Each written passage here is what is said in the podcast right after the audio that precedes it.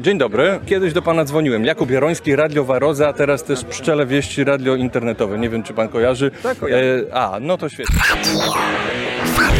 E, pan doktor Dariusz Teper, o ile Tak, tak, to ja. Świetnie. Proszę powiedzieć, e, co tutaj pan oferuje? Znaczy my e, no, proponujemy usługi w naszym laboratorium. No, laboratorium powstało dosyć niedawno, bo, bo no, powiedzmy, że jego historia jest dosyć krótka. Od, od początku roku funkcjonujemy. No, mamy dosyć bardzo długie doświadczenie w badaniach produktów pszczelik i, i w analizie pyłkowej. Ja zajmuję się od, od ponad 20 lat analizą pyłkową miodów. Koleżanka zajmuje się od ponad 15 lat badaniami wosku pszczelego. No, dzisiaj będzie miała właśnie wykład na temat jakości wosku, wosku pszczelego. No i chcieliśmy zaproponować właśnie nasze usługi. No, jesteśmy jakby, e, powiedzmy, e, e, nasza działalność związana jest z tym, że mamy bardzo duże doświadczenie w tym, co robimy, czyli po prostu potrafimy poprawnie zinterpretować te wyniki, które, mm, które, które przekazujemy e, pszczelarzom.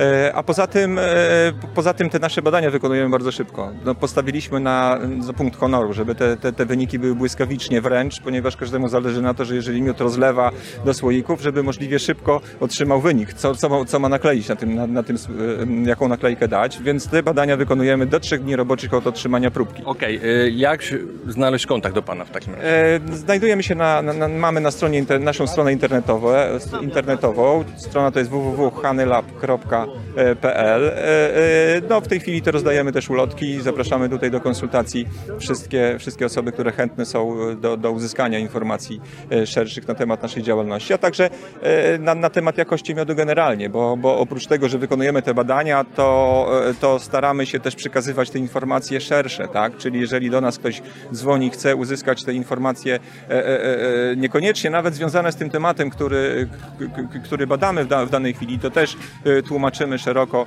mm, tę specyfikę e, jakości e, produktów pszczelich. Okej, panie mm, doktorze, ale też zajmuje się pan naukowo pszczołami samotnymi, a jest pan specjalistą od pszczoły murarki ogrodowej.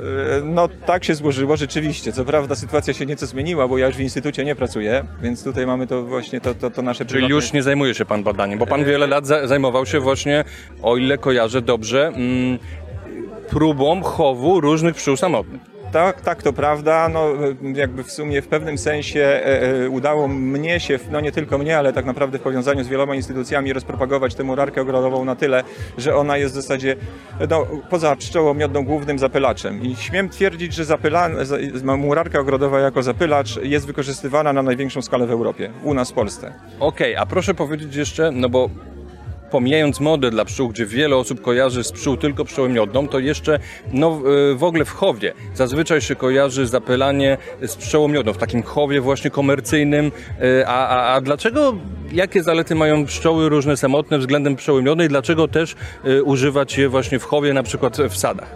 Coraz częściej e, no, słyszymy takie poglądy, że tak naprawdę najskuteczniejszymi zapylaczami są dzikie pszczoły, ponieważ e, tu u pszczoły miodnej mamy, mamy taki przypadek, że tam jest no, duża liczebność. Tak? W takiej rodzinie na wiosnę może być 30, 40, czasem 50 tysięcy osobników, więc e, no, powiedzmy ta, ta liczebność no, nas przytłacza, widzimy, że tak dużo tych pszczół jest, ale wadą w pewnym sensie jest to, że ona lata na duże odległości. I w przypadku, kiedy mamy pasiekę stacjonarną w, w sadzie, to może się okazać, że taka pszczoła miodna odnalazła sobie pożytek, pożytek rzepakowy, który rozpoczął kwitnienie przed kwitnieniem, e, przed kwitnieniem sadu i wybrała tamten pożytek, a w związku z tym, że jest bardzo wierna kwiatom, to pomija pożytek, który znajduje się w pobliżu. Pszczoły, e, dzikie e, pszczoły mają bardzo krótki zasięg lotu. Murarka ogrodowa tam do 200, może maksymalnie 300 metrów, więc tak naprawdę jeżeli taką murarkę wsadzimy, wystawimy do sadu, to ona oblatuje nam te rośliny, rośliny sadownicze. I tu przykładem może być też jakby skuteczności większej murarki ogrodowej nad, e, nad pszczołą miodną to, że do, do, do zapylenia jednego hektara sadu jabłoniowego zaleca się 2-3 rodziny e, pszczoły miodnej, a murarki ogrodowej, no różnie z tym bywa, ale powiedzmy 1000-2000 kokonów. Więc przyjmując nawet taką optymistyczną wersję, że tam będzie e, 50% samiczek, czyli, czyli po- powiedzmy no 200, e, 750 e, tysiąc samiczek na jednym hektarze,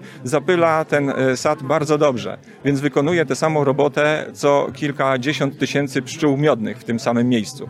Więc jakby to też jest dowód. Poza tym jeszcze jest wiele publikacji naukowych, które mówią o tym, że e, bioróżnorodność w obrębie e, roślin uprawnych, no, głównie sadów, e, ma ogromny wpływ na, na skuteczność zapylania. Czyli wystarczy, że w pobliżu sadu będzie no, 8-10 gatunków różnych już bez analizy ich liczebności i wystarczy to, żeby, żeby ten sad był dostatecznie zapylony. Okej, czyli w różnorodności gatunków w danym siedlisku, w danym y, sadzie tkwi siła. Tak, właśnie tak, dokładnie tak. I właśnie bardziej powinniśmy dbać o to, żeby stworzyć warunki do utrzymywania się dzikich, e, dzikich e, e, pszczół, niż introdukować w pewnym sensie. Bo w tej... Nie tylko pszczół, bo nie tylko pszczoły, zapewne bzygi, czyli na przykład muchowate, a nawet są na, niektóre rośliny, tutaj pokazuję kolegę, bo on jest specjalistą od karaczanów, nawet karaczany, nie wiem czy pan kojarzy Zgadza takie się, oczywiście, że tak. Tu, no, tu, tu, tu nie można pominąć jakby całkowicie, tak. Tylko, że tu no, mówimy w pewnym sensie o takiej no, skuteczności przemysłowej, Tak, tak? tak, mówimy teraz o chowy, powiedziałem to jako ciekawostkę. A tutaj, jeżeli chodzi Ale na pewno w jakimś sadzie, który ma no, pozostawione dużo starych drzew, jakichś takich e,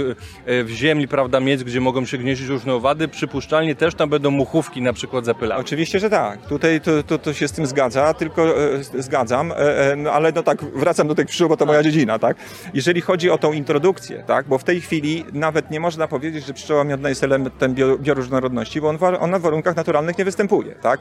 Obecnie. Nie da rady się, się utrzymać, ponieważ no, ze względu na warozę No, trochę jest to kontrowersyjne, co pan mówi, dlatego że uczestniczyliśmy w konferencji EURES, największym badaniu Unii Europejskiej dotyczącym e, pszczelnictwa e, związanego z pszczelarstwem i, i w, w, aktualnie w Europie jest notowanych, o ile pamiętam, 21 albo 20, 22 naturalne populacje, które sobie jako populacja same radzą z dręczem pszczeli, bo to jest polska nazwa warozy. No ale to może tak by rzeczywiście. Tylko, że musielibyśmy te linie e, roz, rozmnożyć w pewnym sensie. I o to chodziło właśnie w tej konferencji, No że tak, oni najpierw- chcą, e, chcą to zrobić. Najpierw zepsuliśmy e, sytuację, na, powiedzmy, że w, w obrębie tego, tego pszczelarstwa, teraz będziemy ją naprawiać. Ale do czego zmierzam? Chodzi o to, że no, generalnie e, pan mówi, że no, przywracanie rzeczywiście może, może, może, ale to proces jest bardzo długi. Ale e, no, w naszych warunkach obecnie pszczoła miodna nie jest elementem bioróżnorodności, bo te próby, które były podejmowane z zasiedlania, barci, no one no, skończyły się w zasadzie na, na, na niczym. Ale jak pan rozumie w takim razie bioróżnorodność? Bo ja rozumiem w, w najprostszy sposób, czyli że mm, różnorodność powiedzmy gatunkowa, genetyczna lub wewnątrzgatunkowa. Natomiast e, wydaje mi się, że pan troszeczkę tutaj rozumie to na zasadzie mm, e, dzikiej przyrody czy przyrody ojczystej, tak? Znaczy tak, bioróżnorodność, znaczy ja to e, rozumiem tak, że e, to są te gatunki, którą, które mogą utrzymać się samodzielnie w przyrodzie, czyli funkcjonują te gatunki w sposób naturalny, bez ingerencji człowieka. Utrzymywanie, e, utrzymanie pszczoły miodnej w zasadzie w tej chwili, no poza tymi przypadkami, o których pan wspomniał, w zasadzie jest niemożliwe. Te próby zakończyły się, można powiedzieć, fiaskiem. Druga rzecz, to nawet ja w tej chwili może to troszeczkę no, zabrzmi dziwne, dziwnie, ale produkcja, hodowla murarki ogrodowej też wpływa na to, że my wprowadzamy gatunek w dużych ilościach do środowiska, w pewnym sensie zaburzając tę bioróżnorodność. Przecież bo bioróżnorodność opiera się w pewnym sensie na równowadze. Y, Jeżeli człowiek nie ingeruje, no to gatunki same sobie regulują swój tam powiedzmy swoją liczebność, y, skład gatunkowy i tak dalej. Jeżeli ingerencji nie ma naszej y, tak naprawdę w ogóle promując jakby tę murarkę, doprowadziliśmy do tego, że rzeczywiście jakby te proporcje wśród gatunków i liczebności troszeczkę się zachwiały w kierunku murarki. E, Uważam, że obecnie trzeba by było, oczywiście murarka jest e, dobrym rozwiązaniem, E, tutaj nie, nie, nie powiem, że, że należy się od tego odwrócić, ale na, jak już jesteśmy jakby na tym etapie świadomości, że, że, że, że wiemy, że to zapylanie jest potrzebne, to powinniśmy iść w tym kierunku, żeby stwarzać warunki takie, żeby pszczoły w dzik, te, te dziko występujące miały takie warunki, żeby się rozwijały. I wtedy nie będziemy musieli niczego introdukować, nie będziemy musieli niczego tam wprowadzać w sposób sztuczny. Więc jakby no, ten trend wydaje mi się jest, no na pewno będzie długotrwały, ale to jest kierunek właściwy, bo jeżeli świadomość wśród, e, wśród e, sadowników głównie będzie na tyle wysoka, żeby, e, żeby oni po pierwsze stosowali te środki ochrony roślin w ten sposób, żeby maksymalnie nie szkodzić, bo się, no rozumiemy, że, że no bez tego trudno obecnie no to mm, sadownictwo jakby utrzymać, tak, czy, czy, czy się rozwijać, ale, ale robić to tak, żeby było szkodliwość możliwie mała. Po drugie, e, patrzeć na to, co w tej murawie jest i nie kosić tego na przykład w czasie kwitnienia mniszka, bo, mówimy, bo, bo, bo taki pogląd jest też, że, że mniszek odciąga pszczoły od, z kwiatów. No oczywiście jest nieprawdą, tak naprawdę, bo, bo, bo pszczoły latają i tu, i tam, po mniszek pole, polecą chętniej może e, e, popyłek na, na, na kwiaty, e, na drzewie e, może chętniej po nektar. Poza tym jeszcze jakby te potrzeby zapylania w stosunku do roślin y, mm, sadowniczych są stosunkowo niskie. Żeby y, zapylenie było zadowalające, to wystarczy 5% kwiatów u jabłoni, żeby było zapylonych, tak? A ta cała reszta to jest w pewnym sensie nadwyżka. Więc jakby y, masowe zapylenie też nie jest do końca, do końca nam potrzebne, tak? W przypadku roślin pestkowych to jest tam na poziomie 15 czy 20%. To tyle wystarczy, żeby nie było drobnienia owoców. Ja miałem taki, taką informację od, od, od e, hodowcy murarki, który nie, nahodował tej murarki i nie wiedział, co z nią zrobić, więc wystawił 50 tysięcy e, kokonów murarki na jeden hektar sadu, e, sadu czereśniowego, a potem dzwonił po kolegach, czy nie znają sposobu na e, przeszedzanie zawiązek na czereśni. No, czegoś takiego no, się nie praktykuje, prawda? Panie mm, doktorze, a ja z kolei hobbystycznie hoduję sobie też, znaczy ho- hoduję, przepraszam, chowam pszczoły mm, samotne i w ogóle nie zdejmuję z nich persji pasożytów, z których jestem zresztą fanem.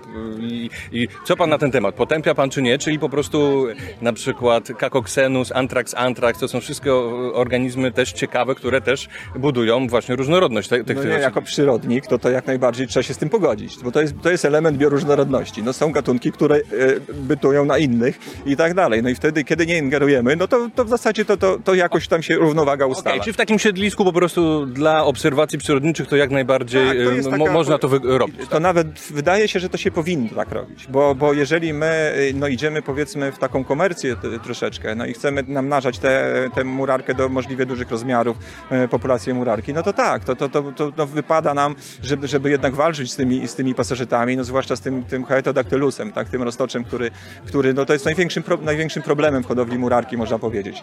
Więc e, w, w tych wypadkach no, z, z tym się walczy, ale, ale e, też namawiałbym do tworzenia takich miejsc, takich w sumie no, hodowli ekstensywnych w pewnym sensie. Stwarza się warunki, bo to nawet, e, to nawet nie, niekoniecznie trzeba e, te kokony tam poddawać. Wystarczy stworzyć warunki dla, e, e, żeby rośliny pokarmowe były w danym terenie i dać miejsce do gnieżdżenia się tym owadom i one tam się pojawią. Dokładnie, wałczatki na przykład. Się. bardzo dużo jest różnych gatunków. Tak, oj, będziemy mieli tam różnorodność sporą. I to, że, że, że zobaczymy, że tam jakaś osa nam się zagnieździła albo, albo inne tam owady e, e, weszły, to nie jest nic złego, tak? To, to, to też Dokładnie, zwłaszcza, że też osy są często kojarzone z tymi osami zie- ziemnymi społecznymi, a tak naprawdę też jest dużo gatunków, podobnie jak pszczół.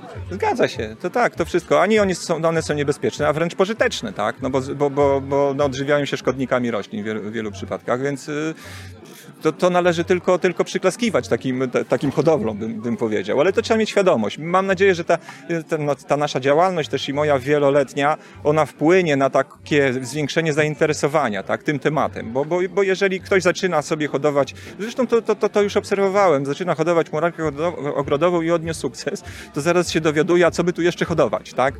Ja bym tu od, jeszcze tak na koniec e, też, no jakby cała ta hodowla ma związek bardziej z tym, co jest łatwe w hodowli. To namnażanie murarki ogrodowej było możliwe dzięki temu, że hodowla była łatwa. Murarka była dość pospolita, więc nie było problemu. Hodowla jest sama łatwa, namnaża się łatwo, więc, więc populacje, powiedz- populacje nam porosły. W innych przypadkach hodowle są dużo trudniejsze, więc e, tworzenie takich siedlisk, takich domków dla, e, dla owadów e, jest, jest no, dużo lepsze, można powiedzieć, bo liczebności tam ogromnej na pewno nie będzie, ale bioróżnorodność, czyli liczba gatunków na pewno będzie spora.